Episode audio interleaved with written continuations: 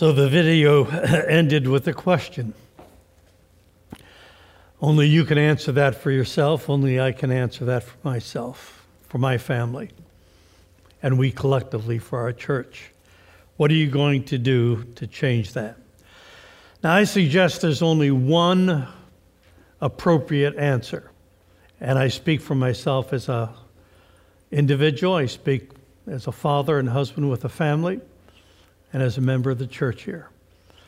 And that is that world evangelism and reaching the lost with the gospel, especially those who have never heard, must now become the hub of my life, not a piece of the pie.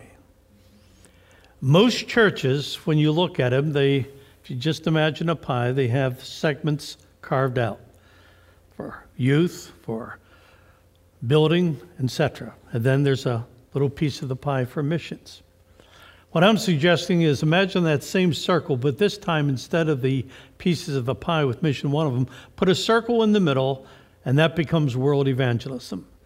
So that everything then, the, the only way I can justify a program in a church, um, something in my life, is it's got to flow from that one great commission, his last commandment, that ought to be my first concern, and that is reaching the world with the gospel of the Lord Jesus Christ. And if we do that, there's going to be a great cost involved.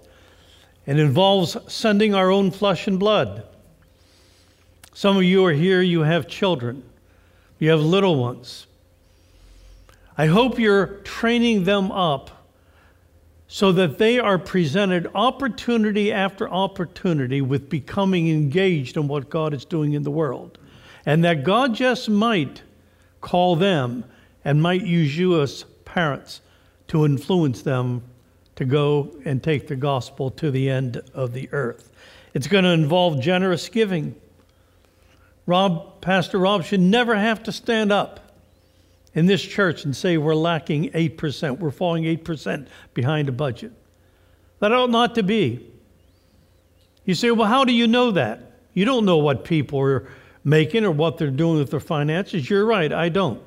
But I know you well enough to know that that shouldn't be happening. I know it well enough when I look at that figure up there and I see that 2% is going.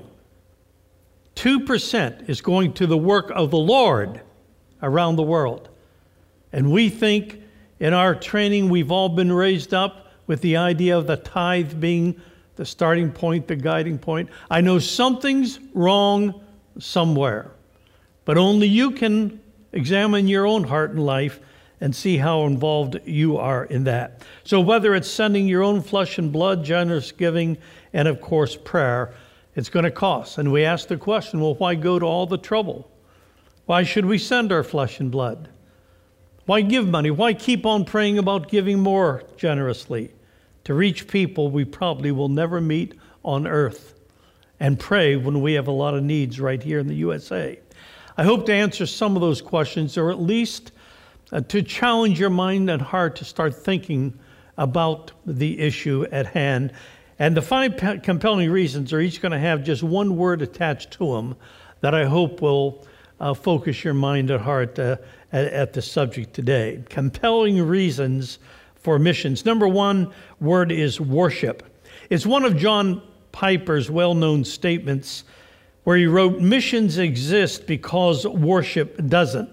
All that's saying is this if there's ever a place where people are not worshiping God and the Lord Jesus Christ, there must then be a missionary effort uh, toward that particular group or people. As we saw a few weeks ago, all through human history, God is asking the question Will you give me glory? Time and again, man failed, man sinned, man rebelled. God would come back in his long suffering grace. Will you give me glory? And on and on, all through human history. And he's saying the same thing today Will you give me glory? When we truly worship the true and living God, then his name is glorified and his heart is glad. The psalmist said in Psalm 96 3, declare his glory among the nations. Now we're going to see in the New Testament about evangelizing the nations. The word nations does not have to do with a uh, country like America or Finland or Estonia or Nigeria. It's literally, literally the Greek word ethne, from which we get our English word what? Ethnic. It's an ethnic group that has a particular language, culture associated with. Can very be a very small tribe out in the jungles of Papua New Guinea, or it can be a large mass of people. But we want to declare His glory among the various ethnic groups, and and that video up there, I think you're going to hear a lot more about that because it's easy to see that grip our hearts and then forget it, or I didn't catch this point or that point. It was moving so fast. And to some of you, that was brand new stuff. And I have a feeling in the next uh, months, you're going to be hearing uh, more about uh, that concept. Jesus had two themes he repeated over and again after his resurrection. And the two themes that he emphasized were A, his resurrection, and B, what we call the Great Commission of going into all the world and preaching the gospel. I want to remind you, and I think probably most of you, had I asked the question at the beginning of the message, when did the Great Commission begin? Go into all the world and preach the gospel. Probably most of us might have said, well, when Jesus spoke it. But I want to remind you that's not true. What Jesus spoke was based on what God had already ri- had written and what Pastor Rob reminded us about going back even to Genesis chapter 10. So when you think of God calling first Abraham, why did he do it? Three reasons. I'm going to make your nation great, your name great, and the world is going to be blessed by you. Three reasons. He made his name great, Abraham. He made a great nation, Israel. And now through Christ, who came through the seed of Abraham, all peoples of the world, are going to be blessed. Why did he choose the nation of Israel? A, to be a repository for the Word of God. This book we have was written by the Jews. Number two, to be the seed of the Messiah, Jesus of the seed uh, of, of uh, David. And then, thirdly, to be a witness to the world. Those are the three reasons. So, God's always had a missionary heart uh, for the nations of the world. Now, listen to these words of Jesus. Uh, they're mentioned five times Matthew, Mark, Luke, John, and Acts in a little bit different language with a little bit different emphasis. But uh, listen to what Luke says. Luke 24, 44 to 46. Then he said to them, These are my words which I spoke to you while I was still with you that everything written about me in the law of Moses and the prophets and the Psalms. Now, keep in mind the New Testament hadn't been written yet. There was no Matthew, Mark, Luke, or John. So when he's teaching them the scriptures, it is the Old Testament scriptures that he's teaching them. And he goes back to the law, first five books of the Bible. He goes to the prophets and he goes to the Psalms. Then he opened their minds to understand those scriptures and said to them, Thus it is written in those scriptures that the Christ should suffer and on the third day rise from the dead, and that repentance and forgiveness of sins should be proclaimed in his name to all nations beginning from Jerusalem. Now, the Apostle Paul says uh, much the same thing in support of this. Listen to what he says in Romans 15, verses 9 to 12, where he talks about the Lord Jesus Christ becoming a servant in order to confirm the promises of the patriarchs, even going back to Abraham. Verse 9, and in order that the Gentiles, six times we're going to see the word Gentiles in order that the Gentiles might glorify God for his mercy, as it is written, therefore I will praise you among the Gentiles. What's a Gentile? A Gentile is simply anyone who isn't a Jew. So it doesn't matter whether you're Nigerian, American, Estonia, Finnish, no matter what. If you're not a Jew, you're a Gentile. It's as simple as that. I will praise you among the Gentiles and sing your name. And again it is said, Rejoice, O Gentiles, with his people. And again, praise the Lord, O you Gentiles. that the people extol him. And again, Isaiah said, The root of Jesse will come, even he who arises to rule the Gentiles. In him will the Gentiles hope. So here we see Paul is quoting from Isaiah, Deuteronomy, and the Psalms, all to emphasize that Jesus is not just a localized deity, that is the Messiah of Israel, But indeed, as the, even the Samaritan woman proclaimed, he is indeed the Savior of the world, all peoples of the world. I often think when I, when I see the Lord Jesus Christ hanging on the cross uh, with his arms extended, that it's almost like at the cross there's a, uh, there's a symbolic way where he's beckoning and uh, the nations to come to him and to bow and worship. Now, America is now, as most of us know, while it was once so uh, percentage wise Christians, such a tremendous sending forth from missionaries, we are now living in what they call a post Christian era. But the Lord Jesus Christ continues to build his church around the world. By the year 2050, 31 years away, by the year 2050, more than half of the world's Christians will live in Russia, Latin America, and Africa. Between 80 and 100 million Christians live in China today. Christian minorities are growing throughout Muslim nations in the Middle East and along the Pacific Rim. Now, a lot of things you don't hear about that, even like with, with the ministry I'm associated with, we can't talk about some of the areas we We don't put it on the web. Why? We're in very dark countries with a 99% heavy Islamic atmosphere. And so you can't advertise that or you put people in harm's way. But let me tell you about one such story of what God's doing in the world today that I hope will encourage you, and it's the church in Iran. I think it's one of the most marvelous stories that you're not going to see it on the newscast or in the newspapers. Uh, we know what we think of when we see Iran mentioned uh, in, a, in a political sense, uh, but it's a tremendous story of what God is doing there that is very similar for those of you who are a little bit older, like I am, that remember what happened in China after World World War II, when Mao Zedong uh, came in with the Cultural Revolution, and uh, a very similar thing, except it was a, a, Islamic revolution in Iran in 1979. And at that time, they established a very hardline, uh, extremist Islamic regime. Christians were persecuted, missionaries were expelled, evangelism was outlawed, Bibles in Persian were banned and soon became scarce. Many pastors were killed and Christian leaders, and many feared that the small Iranian church would soon wither away and die.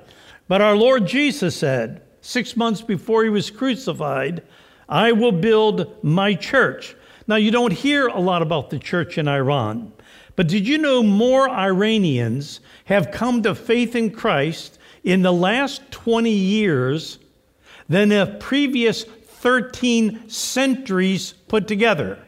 Did you hear that? More Iranians have come to faith in Christ in just the last 20 years than the previous 1300 years all put together when Islam came to Iran. Tertullian, the church father living in the second century, addressed the Roman Empire as Christians were being martyred in Rome.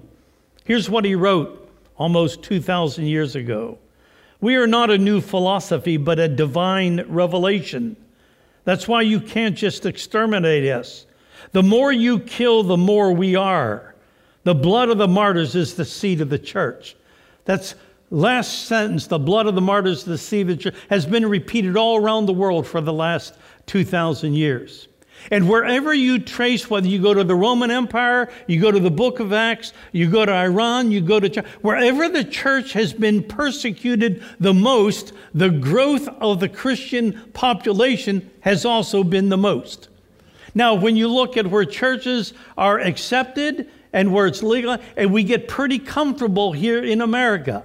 And before you know it, there's a change that is taking place. Why? Because rather than the church evangelizing and making disciples of those in the culture, the culture creeps into the church. And we become more Corinthianized than they do becoming evangelized. But in Iran, God is doing a great work. In 1979, there were an estimated 500 Christians from a Muslim background in Iran. Today, they say there are over 1 million. In fact, last year, the Mission Research Organization, Operation World, probably it's the best document written that will keep you up to date on the unreached peoples of the world, named Iran as having the fastest growing evangelical church in the world. Isn't that amazing?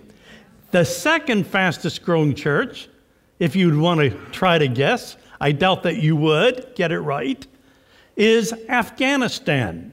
So that's now the second fastest growing church. And Afghans are being reached in part by Iranians since their languages are very simple uh, and similar. And many in Iranians turning to Christ, now taking it to the Afghans. By the way, the movement in Iran, it's primarily led by women.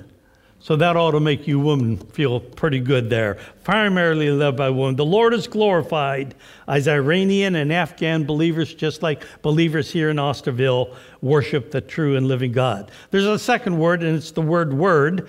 And by word, I mean simply this the authoritative word, uh, the Bible. The Lord Jesus gave the Great Commission, as I mentioned, five times after the resurrection.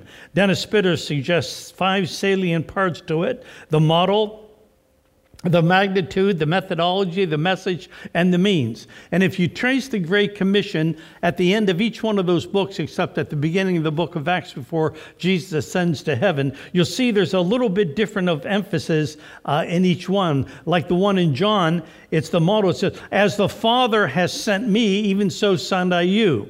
So, as the Father sent the Son from heaven, God is now the Spirit of the Holy Spirit is going to send people forth uh, uh, under the auspices of the church to reach the world with the gospel. The magnitude is into all the world, even those, whether it's 1.8 or 2.3 billion people that are in that A block who have never heard the name of Christ. They need to hear. The methodology, make disciples of all nations. The message, repentance and forgiveness of sins, Luke. The means, you shall receive power. After that, the Holy Spirit is come upon you. Now, in Matthew, the Great Commission seems to stress two things where he says, Go and make disciples, baptizing them in the name of the Father, Son, and Holy Spirit, and teaching them to observe all things whatsoever I've commanded you. So, what we've got in Matthew's gospel is the emphasis on evangelism, but also in teaching or training uh, these people. Uh, to be equipped in, in the Word of God. But where the scriptures and the name of Christ is growing the fastest, namely in very difficult areas, it's the most difficult for someone to be there in flush, training them and teaching them. So that you could, in our country, if you want to be a pastor, you choose your flavor, choose your place. Bible colleges, seminaries all over the country, great ones, you can go to, but in most of those countries, there is no such thing, let alone a seminary as even a Bible uh, institute, and so that leads to problems. At least 2 million functioning pastors in the world today, outside of North America, do not have any biblical or theological education. Now, I, I, you know what I think of Pastor Rob, and I know what you think. We got one of the finest Bible teachers on the East Coast, dare I say the country. Every Sunday, well thought through, good mind, big heart, and we get fed the Word of God. I've sat under a lot of good men. I haven't sat under any where I feel so fed all the time when I come to church, and we are blessed with that. But imagine if you didn't have any education at all. You still have a mind, but if you didn't have an education and, and how to put Bible, biblical theology, and systematic theology, and the exegesis of the text, and, and studying the languages, uh, how poor off we would be. Two million pastors had, don't even have one week of a Bible education. So when God sees a great need, He oftentimes raises up uh, someone or something to meet that need. And about 20 years ago, God raised up a great organization called Third Millennium, whose motto is biblical education for the world for free. Dr. Richard Pratt, who was the former professor in systematic theology uh, out in the, the uh, in the middle of the country, and then became president of a seminary in Orlando, Florida. He's the one that God used uh, uh to raise up this, this third millennium ministry. He wrote this All Christians should be able to receive sound biblical teaching in their own lands and languages. About two years ago, I was in a conference room with Dr. Pratt, and there were about four others of us in there, or five, and uh, we were talking about getting a partnership together for many of our untrained uh, workers that needed further training in, in different parts uh, of the world. And we have that partnership uh, established with them. But as I was sitting there and listening, I knew of Dr. Pratt. I knew he had a PhD in Hebrew from Harvard. I, I knew he had extensive edu- academic degrees. I knew of his writings, and I knew of his reputation as a great theologian and scholar. But as I'm listening to his heart, I'm saying to myself, this man's different than other academicians I know. I was in the academic world seven years, and we had wonderful seminary and college professors with their doctorates. But as I'm listening to Dr. Pratt, there is something unusual. There was a heartbeat that I don't hear from most academicians. And in the midst of the conversation, I said, Dr. Pratt, may I ask you a question? And uh, he stopped. He said, Of course. I said, I don't know what in the world happened to you, but something happened. I said, I would really like to hear what God used to break your heart for the peoples of the world. And he uh, took a few seconds and coughed, and he said, Okay. So he told two stories about the founding of Third Mill, and both had such an impact. He was teaching class out in the seminary in the Midwest before he was president in Orlando. And there was a female student sitting next to a international student from Rwanda.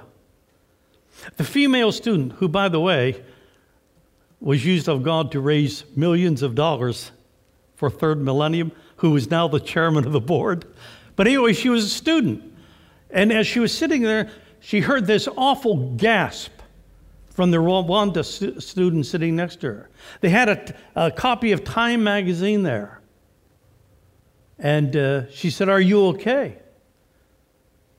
And he says, Well, and he pointed to the Time magazine. And on the cover, some of you may remember, there was a picture of the Rwanda genocide and how uh, the Tutsis, and uh, where, where there was over a million, one out of four people in Rwanda were slaughtered. And there, there was a heap of bodies, one on top of another, on the cover of Time magazine. And he said, he pointed to a little boy. He said, I think that's my son. And uh, they found out in a short time later it was his son. The lady went to the professor, says, We've got to do something to stop that. He says, Stop what? Bringing internationals over to our country, leaving their families behind. And she said the things she thought of that day she was thinking and worried about getting to her son's soccer game on time. He was troubled about a boy of his that was slaughtered and mutilated, had his hands cut off. And she said, We got to do something about this. And God then spoke to, to Dr. Pratt's heart. A little time went by, and he was over in India. And he was in a little village over there. And he was talking to the evangelical pastor, the only pastor in the village in India. Probably has more unreached peoples than any other country of the world today. And as he was talking, he noticed a teenage girl, a young teenage girl that was crippled laying on the floor. And he asked what this situation was, pastor said. And he said, Is there no hope, hope for her? Can't get any help? He said, Oh, if she had an operation, she would be okay. So immediately, Dr. Pratt, if you've ever been to the third world, the American dollar is very powerful. People need help. And so Dr. Pratt immediately thought they're going to need money. He brought into the country just under $10,000, which was the most he could bring in. And he said to himself, as the Holy Spirit struck his heart, he said, I will give whatever is needed. And the pastor caught on what he was saying. He said, Oh, no, no, no, no, no. He says, We don't need your money. And Dr. Pratt said, Well, I thought you said an operation would bring healing. He said, But she can get, and he pointed over the hill, she can get a, ho- a free operation at the hospital over there and she'd be fine. Well, like any of us, we're thinking, Well, why not? Why hasn't it been done? And here was the words from the evangelical pastor, only one in the village. He said, We believe this young girl is bearing the sins of our people in the village through her illness, and by her suffering, we are healed and forgiven. So if she is healed, we won't be forgiven. She bore, is bearing our sins. And that was the second thing that God used in his life. And as a long story is just brought to a conclusion today, Third Millennium today employs a team of over 40 employees, as well as translators all around the world. They focus on five target languages English, Arabic, Mandarin Chinese, Russian, and Spanish, which cover 42% of the world's population. Their materials are also translated into other global languages, including Indonesian, Hindi, Romanian, French, Farsi in Iran, Greek, and Telugu there in India. So here's another case of a situation where people catch the vision. In obedience to the word, they now pick up that second aspect of the Great Commission, not only evangelism, but making disciples by training them to observe all things. Worship the Word. Thirdly, the Word is way. Here's another compelling reason to fully embrace, but it's difficult for many. Some of you will resist what I'm saying in the next few minutes. I know that. And until you've had the time to work through the biblical and theological aspects of this, it'll be a hard truth for you to accept. We believe that the Bible teaches that the Lord Jesus Christ is the only way to heaven, and that without the saving grace that men die and go to an eternal hell, if he or she has never first had the opportunity to know about the gospel and then two to trust in Christ. Listen to the words of Jesus, Peter, and Paul. In John 14, 6, you know pretty well, I'm the way, the truth, and the life. No man comes to the Father but by me. Acts 4:12, King James is in my mind. There's no other name given under heaven whereby a man must be saved only through Christ. Galatians, Paul says this I don't nullify, I don't frustrate the grace of God. If righteousness could come through the law, then Christ died in vain. What he's saying is this if there's any other way to heaven, through some law, through some ritual, through some religion, if there's any other way possible for people to go to heaven, then Christ died in vain. No, Christ didn't die in vain. He died for the sins of the world because all the world is guilty and condemned without the saving knowledge of the Lord Jesus Christ. Now, the arguments for this biblical truth are much deeper and wider than simply three proof texts, for it involves a deeper study of biblical and systematic theology. John Piper, I, you'll hear me quote him quite often, he wrote a wonderful book entitled Let the Nations Be Glad. It's outstanding.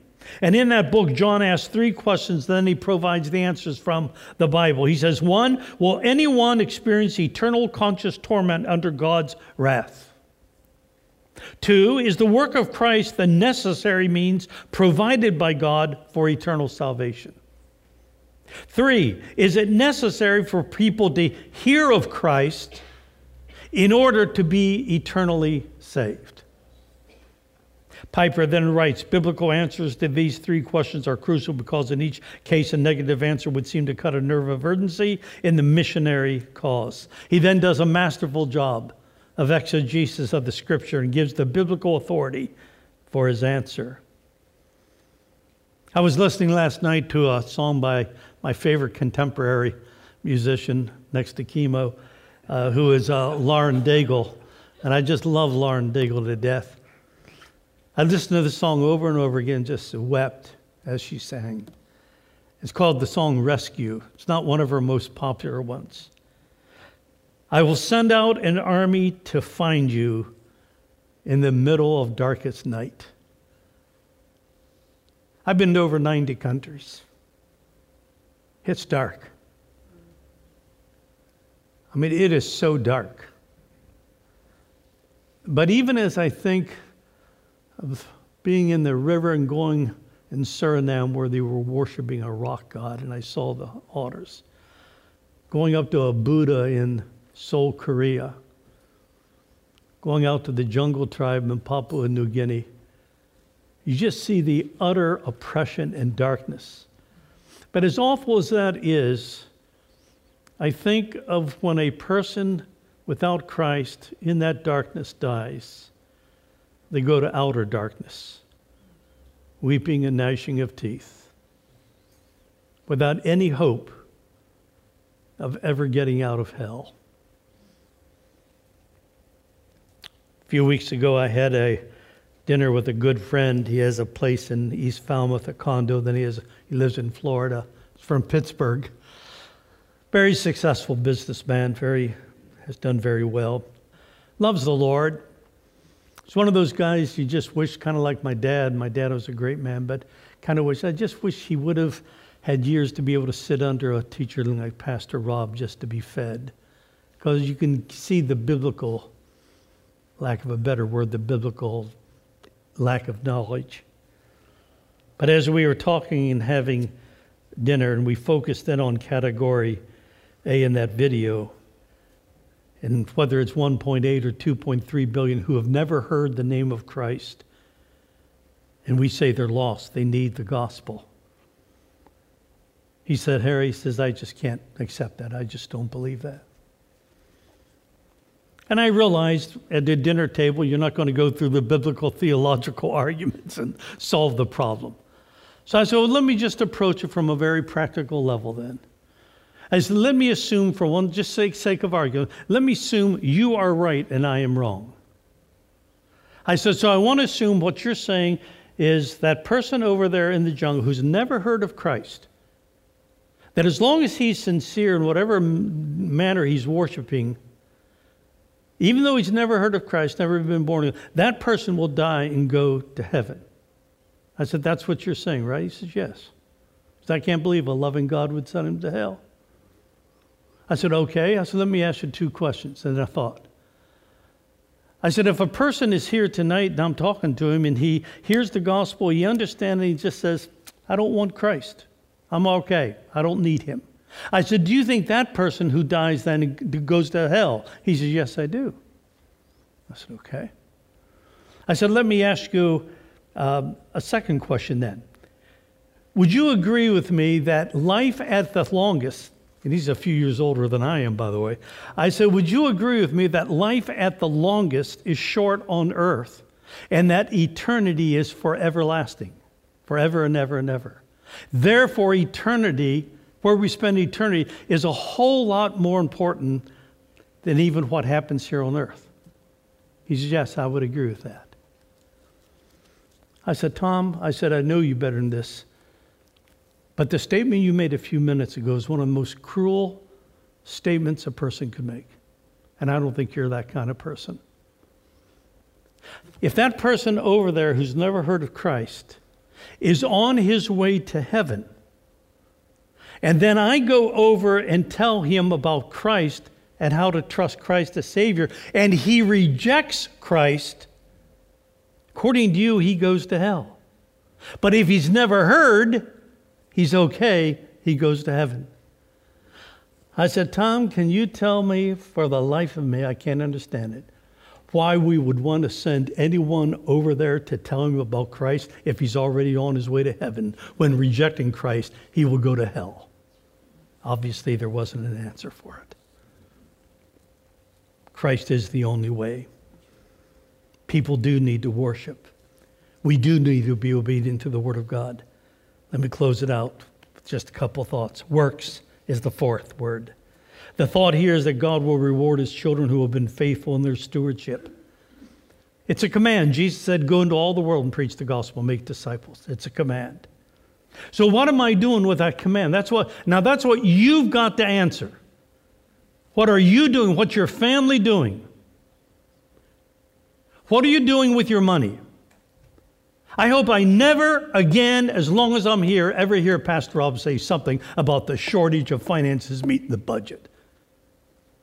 That ought to cause us to weep and wail and look inside our hearts to say, What in the world is going on? Amen. It ought not to be. What are you doing about missions? What are you doing about prayer?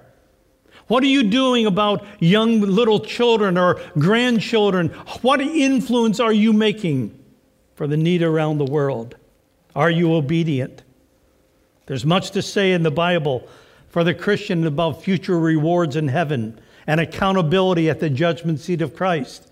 That I'll give an account for all my words, for all my works, and for my faithfulness. I'll give an account what I did with all the things God entrusted to me my treasures, my talent, my time. There's an accountability factor. And all of eternity that I'm going to live and that you're going to live with the Lord is based upon what we've done with our goods down here. That's the degree of what the judgment is all about. Paul says in this very familiar passage whether we're at home, that is with the Lord, or whether we're away down here, we make it our aim to please Him. Boy, that's a powerful word.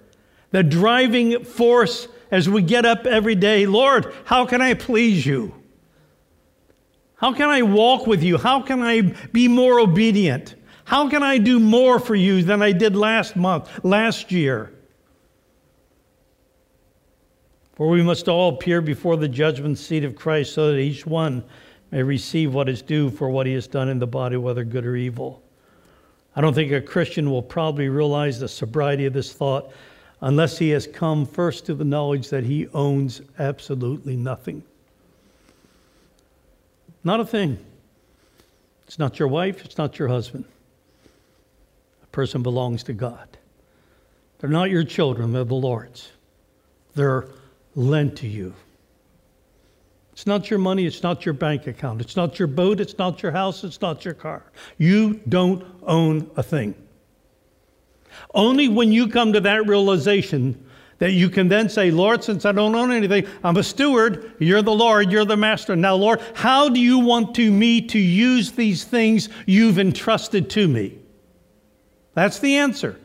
How do you want me to use these things, my life, my talents, my treasures, anything, everything I have, how do you want me to use them as your steward? Count Nicholas Ludwig von Zinzendorf had this kind of encounter when meditating on a painting of Ecce Homo. Many of you remember doing down the Via Dolorosa, we came to the Ecce Homo arch. That's Behold the Man. And there's this painting that was on the walls in Dusseldorf Museum, and it captured Count Zinzendorf. He had it all. He had money, he had fame, he had position. But as he was just looking upon Christ being scourged and before he was crucified, at the bottom of the painting, the artist had put this at the bottom I have done this for you. What have you done for me? And after a long time, Zinzendorf said, I have loved him for a long time, but I have never done anything for him. From now on, I will do whatever he leads me to do. As a result, the Moravian Church was born, probably the greatest missionary movement uh, uh, denomination that has ever existed in the world. That was an encounter. Your encounter may have been different or brief, even like a morning service when Pastor Rob says, Let's bow in prayer. And God has moved your heart and you respond. Tozer said, though, the results will be evident in the life of the person touched as long as he or she lives. So true. Worship, the word, the way, works. Last point is worthy. Compelling reasons for world evangelism. It's a beautiful song we're going to sing in just a moment, and Kimo's going to lead us. The question is asked, and then the response by the congregation is answered. Is he worthy? And we sing back, yes. We believe he is worthy. Based on Revelation 4 and 5, the focus is on God. He's sitting on the throne, and people come, and angels are there, and the redeemed of the ages are there. And he's holding a scroll. And like every scroll back in those days, a little summary was written on the cover, but the details are written down inside the scroll. Let's open the scroll to see what it says, but it says, Who is worthy to open the scroll and break its seals? And no one could. John says in verse 4, I began to weep loudly because no one was found worthy. And one of the 24 elders representing the church of the Lord Jesus says, Weep no more, John, weep no more. Behold, the lion of the tribe of Judah, the root of David, has conquered so that he can open the scroll and its seven seals. And then we see that Jesus steps forth, that he alone is worthy to open the scroll and take back the universe because he has conquered death, Satan, sin, demons, and hell. He alone is worthy. And then in that same passage, we, the redeemed, will join the heavenly choir from every nation, from all tribes and peoples and languages, standing before the throne and before the Lamb and crying out with a loud voice Salvation belongs to our God who sits on the throne and to the Lord. He alone is worthy. 2.3 billion cannot sing because they've never heard of Jesus. Comes back to me again. What are you going to do to change that? Only one thing world evangelism, the lordship of Christ over my life, world evangelism taking the hub of the wheel. I can't change it all, but it, the Lord can change my life and use me and then use us together. He is worthy. Compelling reasons for world evangelism. Shall we pray?